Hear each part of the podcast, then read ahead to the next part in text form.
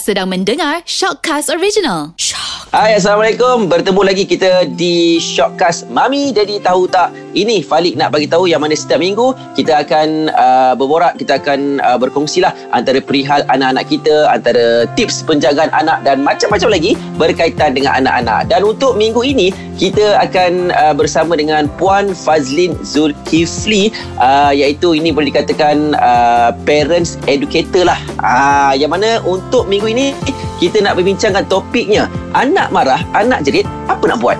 Ah, mesti stres kan? Okey, Assalamualaikum Puan Fazlin. Waalaikumsalam. Okey, uh, Puan Fazlin sihat eh? Ya, sihat. Ah, dengan ceritanya Puan Fazlin dah uh, ada anak tiga orang eh? Yang ya, berumur sembilan tahun, enam tahun, mm-hmm. tiga tahun. Lima tahun. Lima tahun. Sembilan, ya, enam, lima. Uh, macam mana uh, untuk jantina? Ha, seorang lelaki yang sulung tu lelaki. Mm-hmm. Dia, uh, yang dua lagi tu perempuan. Ah, okey. Maksudnya uh, lelaki ada, perempuan pun ada lah.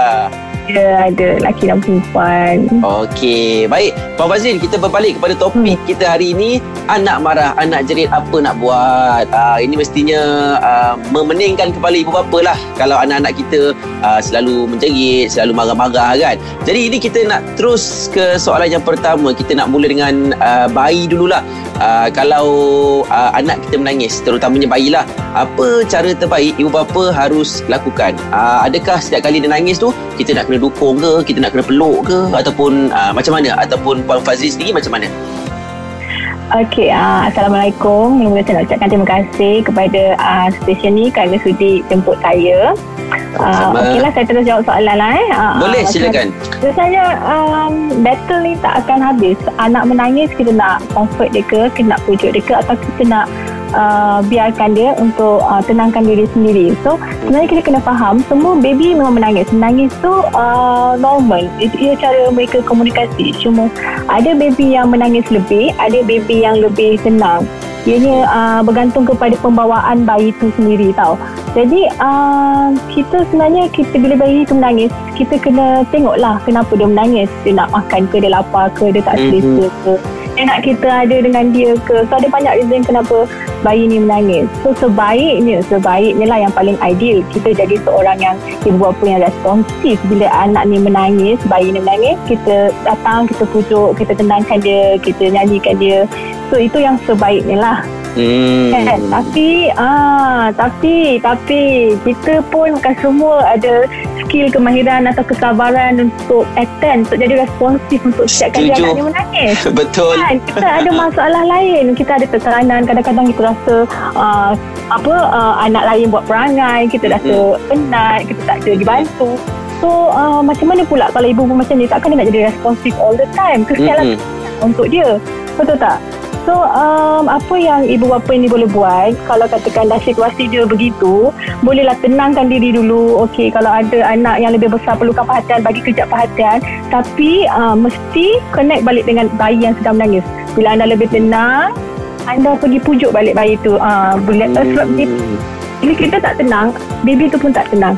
So tenangkan diri anda dulu daripada stres apa yang urusan anak perempuan dan connect balik dekat anak. So hmm. uh, tak salah sebenarnya Dia endless person nak cakap yang terbaik untuk anak ni. Sebenarnya bergantung pada apa yang uh, sesuai untuk keluarga tu. Uh, Begitulah. Uh, Setuju. Yelah. Hmm. Maksudnya kalau Pak Fazlin ada tiga orang anak. Kalau yang seorang hmm. anak ni lain cerita lah. Kita boleh 100% fokus dekat uh, baby yang tengah menangis tu kan. Kalau yang macam ada dua orang, tiga orang anak Mesti masing-masing pun ada PL masing-masing lah kan Ah, ha, okey. Tengoklah kemampuan kita. Ya, yeah, setuju. Okey, Puan Wazlin. Uh, kalau anak menangis pula lah, yang mana mungkin uh, tantrum eh. Uh, dia punya term dia, tantrum. Uh, kerana nak perhatian daripada ibu bapa. Ada kalanya uh, ibu bapa ni dah bagi perhatian dah. Tapi tetap hmm. anak-anak kita ni tantrum juga. Uh, jadi cara yang terbaik lah untuk kita tenangkan anak kita ni macam mana Puan Fazlin?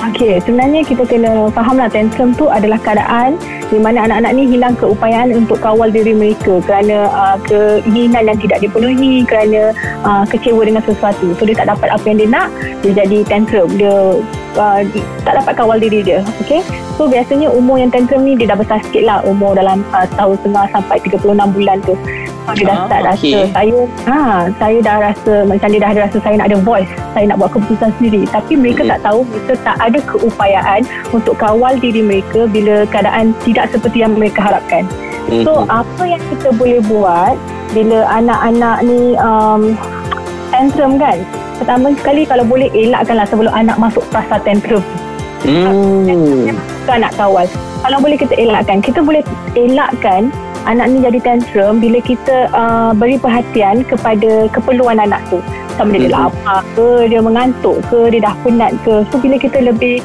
uh, faham keperluan dia kita dapat elakkan anak-anak ni daripada masuk rasa tantrum Okey. Jadi bila dia dah tantrum kan Bila dah tantrum Kita nak buat apa Dah menangis-nangis macam tu kan? Menjerit macam tu ha, Kita nak buat macam mana? Macam mana kita nak tenangkan mereka? Kita kena berada dekat dengan mereka. Okay, uh, simply uh, berada dengan mereka. Jangan cakap bila tantrum Saya nak juga gula-gula tu Jangan cakap uh, Tak boleh awak tinggal sini. Dah lah mama nak balik. Uh, Macam tu. Jangan buat. Ah, Okey. Ugut lah maksudnya. Jangan ugut lah. kot Jangan ugut Jangan ugut. Itu tidak akan berkesan Untuk anak yang sedang tantrum Faham? Mm-mm. Bila anak tengah tantrum tu kita acknowledge Saya nampak awak marah sangat dekat situ. Tapi saya ada tunggu kat sini. Kalau awak rasa lebih baik Awak nak cakap dengan saya Saya ada di sini. So anak itu akan menangis. Dan bila kita bagi dia masa Untuk dia tenangkan emosi dia Dia akan lebih tenang Dia akan kurang lah tantrum tu So pada bila dah tenang tu Kita pergi kepada anak tu kita terangkan kat dia apa yang terjadi. Uh, saya nampak awak marah tapi awak tak boleh dapat sekian-sekian-sekian. Kita Hmm. terang kepada dia. So bila marah tadi, masa dia tantrum, kalau kita cakap apa pun dia tak dengar. Bila dia lebih tenang, dia akan dengar, uh, dia akan faham situasi tu. Dia akan connect balik dengan kita. Oh, ibu saya tidak meninggalkan saya pada keadaan sukar itu. Uh, jadi mereka kita bina connection walaupun pada masa yang sukar tu kita bina connection dengan anak-anak. So Mm-mm. mereka akan lebih pandai menguruskan emosi uh, pada uh, keadaan yang akan datang. Hmm. Faham. Okey, uh, Puan Fazli, ini kita nak uh, ke arah ibu apa pula lah. Yang mana kita ni selalu kadang-kadang uh, stres, kadang-kadang banyak kerja ke, tak ada mood ke kan. So kita ni melakukan kesilapan, termarah anak-anak lah pula. Uh, diorang tak buat salah pun, kita termarah. Uh, lepas kita dah marah tu, kita seeloknya uh, pujuk tu macam mana? Ataupun kalau mereka buat kesalahan, adakah patut kita pujuk? Contohnya kita janjilah, uh, dia dah buat salah ni. Contohlah pe- pe- pecahkan pasu bunga ke, uh, buat sepah ke apa kan. Kita dah marah dia, lepas tu kita cakap, ah, nanti ayah belanja eh. Ah, kita dah marah-marah, nanti ayah belanja coklat eh. Ayah belanja helikopter ke dan sebagainya. Ataupun macam mana cara kita nak pujuknya tu? Okey, uh, mula-mula kan kita tak seharusnya memarahi anak lah. Marah ni kita emosi. Kita kena bezakan Hmm. uh, emosi. Emosi kita cakap bila marah kita boleh suara yang tinggi. Kita uh, cakap benda yang tak sepatutnya. So anak sebenarnya bila kita start dia marah, dia akan uh, jadi defensif. Dia tak nak dengar apa. Dia tak dengar dah apa yang kita bebelkan sebelum, uh, apa apa yang kita cakap lepas tu. Faham? Sebenarnya bila anak melakukan kesilapan, kita seeloknya tegur dia, bagi nasihat. Tegur ni kita lebih tenang, kita cakap apa yang awak salah buat tadi, awak sepatutnya begini-begini, macam mana kita boleh selesaikan kesilapan ini bersama. Macam mana kita boleh uh, apa uh, cari uh, penyelesaian kepada uh, apa masalah ni, belajar sama-sama. Hmm. So uh, kita bila dia uh, silap, kita tegur. Kita jangan marah. Jadi uh, dengan uh, dengan macam uh, Ali cakap tadi, uh, kita nak bagi nanti ayah belikan dia kat dia. Itu semua ah. kita lakukan out of guilt tau sebab kita rasa bersalah.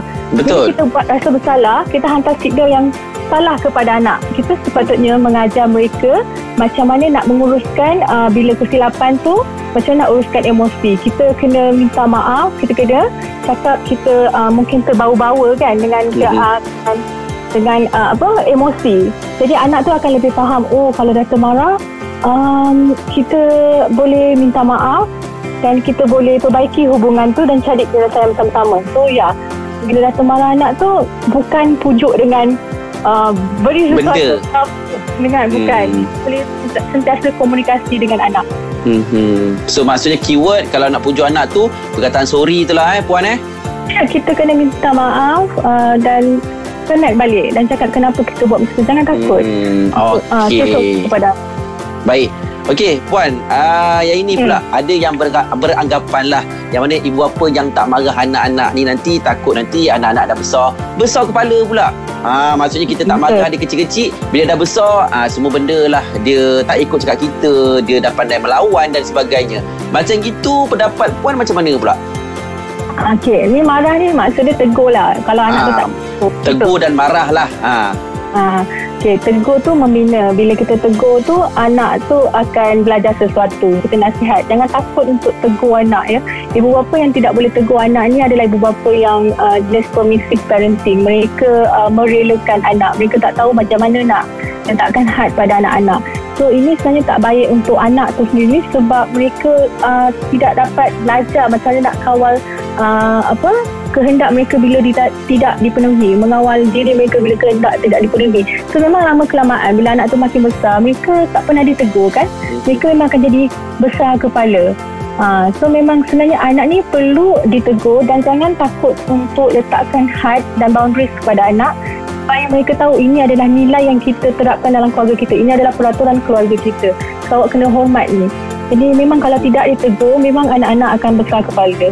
Okey, maksudnya uh, marah tu memang tak patut kita buat lah. Yang eloknya kita tegur, kita explain dia. Kenapa tak boleh macam ni, kenapa tak boleh macam tu. Uh, lepas tu kalau uh, termarah sekalipun, uh, perkataan minta maaf dan sorry tu penting puan eh. Betul. Okey, puan, uh, boleh tak yang mana ibu bapa ni, ah dia jatuh. Kejap puan eh, dia jatuh. Benda ni biasa berlaku. Tak apa, tak apa. Sekejap eh. Tak apa, benda ni kita edit nanti eh. Takkan jatuh Oh. tunjuk. Kan? Okey. Okey, uh, puan, boleh tak ibu bapa ni nak ubah sikap anak-anak kita yang uh, kuat menjerit kepada anak yang lebih tenang ataupun uh, yang mampu untuk bercakap lah, lah dengan lebih baik? Ah, okey. Sebenarnya boleh ke? Saya suka topik ni kan. Sebenarnya kita nak elakkan anak menjerit lah. Cakap dengan baik kan. Kita sebenarnya anak ni belajar menjerit dari siapa? Dari kita lah. Ah, Kadang kita tak perasan dan kita pun menjerit. Kita panggil lah Betul. husband kita kadang, yang tolong ambilkan caja ke atas. Ah, dan betul. Ah, sebenarnya kita tak sedar. Dalam tak sedar kita sedar-sedar. Eh anak kita ni kenapa dah menjerit-jerit sekarang ni? Ha, tak tengok kita. Jadi uh, cara kita nak tolong anak kita supaya ajar anak kita cakap dengan baik kan kita yang dah buat silap kita Aha. kenalah ajar tolong dia untuk ajar yang betul. Jadi kita pergi kepada anak kita cakap baik-baik uh, uh, uh, dekati anak cakap baik Ari saya perlukan awak uh, kemas bilik. Uh, so cakap baik-baik. Lama-lama kita praktis benda ni kalau nak nak terapkan nilai tu satu nilai kepada anak kita kena konsisten dan berterusan. Lama-lama dia tahu oh okey pergi cakap baik-baik bukan pakai jerit je. Mhm. Ha, itu satu. Yang tips lagi satu yang saya paling suka untuk ajar anak cakap baik-baik ni. Uh, tips saya panggil latihan suara. Kita bagi takat 1 sampai 5. So takat satu ni kita ajar anak kita uh, bisik. Takat satu ni bisik. Macam mana awak nak berbisik? Awak bila awak perlu berbisik? Bila awak nampak adik tengah tidur, bila tempat tu senyap, bila tengah malam awak terbangun, awak bisik dengan saya. Yang kedua, takat dua tu bila awak berada dekat dengan saya. Dekat dengan saya tak perlu awak jerit-jerit. Awak cakap pelan-pelan macam ni je. So, yang Mhm. ketiga tu takat biasa. Empat dan lima bila dia ada kat luar, awak nak menjerit ke apa, awak boleh. Tu di luar, suara di luar. So, Mhm. bila kita ajar anak ni, setiap kali mereka menggunakan uh, volume yang salah, maksudnya bila dia menjerit panggil kita, kita akan cakap, oh saya tak dengar awak menjerit tadi, boleh awak guna volume tiga. So dia akan ingat diri dia, okey lama-lama dia biasa. Dia Mhm. biasa dia saya, oh inilah cara yang bercakap yang lebih baik. So lama-lama anak tu naturally akan cakap dengan baik. InsyaAllah. Hmm, Okey. Ini puan uh, situasi yang mana kalau kita uh, keluar lah kita ke mall Hmm. ataupun ke taman dan sebagainya yang mana kita nampak ada juga ibu bapa ni yang uh, kadang-kadang lah kadang-kadang dia termarah anak ataupun dia memang dah tak tahan sangat ke kan dia Hmm. marah anak kat haliak ramai ah, puan Uh, Ya, Jadi mudaratnya tu apa yang uh, boleh terjadi kepada anak-anak kita ni? Ya, memang uh, anak-anak ni sebenarnya memang menguji. Sebab memang bukan, kadang-kadang ah, tak kecil, besar kecil je. Dia macam ni puan uh, Kita ni Ah. Sebagai orang dewasa Ah. pun Kalau kita kena marah kat khadap ramai Kita malu Betul. Ah, apatah lagi Betul. budak-budak ni Kita takut mudarat tu Betul. ah, Mudarat tu apa puan Antaranya Okey, antaranya macam ni. Ah, Lain macam kita cakap, macam Falik cakap tadi kan. Kita dua pun kita tak tak nak orang marah depan. Cakap tegur baik-baik kan. Betul So anak ni sebenarnya dia pun ada harga diri, dia pun nak rasa dihormati dan dia pun nak rasa macam mana uh, ada malu eh. Kita kena tahu dia ada perasaan malu tu. So kalau kita nak tegur anak tu memang kita tak seharusnya jerit depan khalayak ramai. Sebab dia memang akan jatuhkan air muka dia, memang uh, dia buat uh, apa anak hilang keyakinan diri. Sebab Mhm. akhir masa kita juga kena marah. Macam mana kita rasa? Kita rasa malu kan? Kita rasa Betul. macam tak adil. Kita rasa kecewa. Kenapa awak marah saya depan-depan? Awak boleh cakap belakang-belakang dengan saya baik-baik dengan saya. Anak dia tak faham benda yang kompleks macam tu. So dia akan rasa kita ni sebagai ibu bapa yang uh, teruk lah Mhm. sebab tak ego so apa yang kita boleh buat kita bawa anak pergi tempat lain keluar daripada situasi apa yang situasi tu talk dengan dia. Cakap ah, saya ah, awak tak boleh buat macam ni kerana sekian sekian sekian. Sebab kita kena hormat ah, anak ni dan kita bagi layanan seperti mana yang kita nak dilayan. Sebab bila dah besar nanti kalau kita tunjukkan contoh yang baik layanan yang baik anak pun akan santuni kita dengan baik bila kita tua nanti. So kita tak nak mudarat yang you know dia rasa kita ni teruk dia rasa kita ni uh, memalukan dia kita ni ibu apa yang tidak menyokong so, kita tak nak benda tu. Self esteem dia jatuh. Dia punya keyakinan, keyakinan diri dia jatuh. So itulah dia. Kita janganlah marah anak di depan khalayak. Mhm. uh, kalau kata marah kita jangan takut minta maaf Okey, setuju. Uh, jadi Puan Fazlin, uh, sebagai Baik. penutup lah, mungkin kesimpulan lah untuk topik kita hari ini, anak marah, anak jerit, apa nak buat ataupun apa lagi Puan Fazlin nak kongsikan kepada uh, ibu bapa kat luar sana mengenai uh, anak-anak yang suka jerit, yang uh, kuat tantrum ni. Okey, uh, pertama sekali tu untuk handle situasi yang sukar macam ni kan. Ibu bapa kena faham kita kena kekal bertenang. Anak-anak perlukan ibu bapa yang tenang untuk tenangkan mereka. So benda pertama yang kita kena buat adalah kita bertenang, tarik nafas dan dalam cuba jangan marah tapi responsif. Respon kepada kehendak apa masalah sebenarnya. Kenapa uh, jadi begini sebenarnya. So anak tu akan lebih mendengar. So anak ni dilahirkan untuk jadi seorang yang bekerjasama dengan ibu bapa. Tapi cara tu yang menentukan macam mana anak itu menjadi lebih mudah bekerjasama atau sukar. So itulah yang kita katakan tadi kita sembang tadi macam ni kita kena minta maaf kalau kita buat salah. Jadi uh, kita kena hargai dia, kena hormati diri dia. So benda-benda macam ni mem- membuatkan anak itu sebenarnya lebih senang bekerjasama. Ah, jadi untuk jadi bapa uh, yang lebih mudah orang kata nak parenting anak ni yang lebih mudah kita kena tahu teknik dan cara yang lebih baik yang berkesan untuk bantu anak itu membesar dan belajar skill-skill yang dia tak ada ni menguruskan emosi kan menguruskan kemarahan begitulah jadi uh, harap ibu bapa di luar sana sentiasa update kemahiran dan skill parenting sebab ia sangat membantu sampailah anak tu dewasa sebenarnya Betul. ya. Dia lebih kurang kalau uh, anak-anak ni dia akan tengok uh, contoh terdekat ibu bapa lah. Kalau ibu bapa kita bukan ibu bapa kita lah maksudnya kalau ibu bapa suka menjerit-jerit, uh, nanti dia pun suka menjerit. Kalau uh, suka buat itu buat ini, mereka akan tiru lah sebab mereka tak ada contoh yang lain melainkan ibu bapa kan yang terdekat kan. So keyword Betul. yang saya dapat lah hari ni kan. Uh, Hmm. Yang pertama uh, Ibu bapa Jangan takut Ataupun jangan malu Untuk minta maaf kepada Anak-anak uh, Kalau dah termarah Betul. ke Terbuat silap ke kan yang kedua, uh, yang kedua yang tadi kena tenang lah, kena tenang, uh, kena relax uh, dan yang ketiganya tadi tu pula uh, kita kalau boleh uh, sebagai bapa ni kena tunjukkan contoh yang baik lah untuk anak-anak juga. Betul puan eh? Betul betul betul Ah. Alhamdulillah. Ah, Alhamdulillah dapat manfaat sikit hari ni puan. Okey, jadi saya nak ucapkan terima kasih kepada Puan Fazli Zulkifli atas perkongsian kita Okey. untuk hari ini dalam uh, Mami Daddy Tahu Tak. Ini Falid nak bagi tahu. Terima kasih puan. Jumpa lagi insya-Allah. Terima kasih Baik.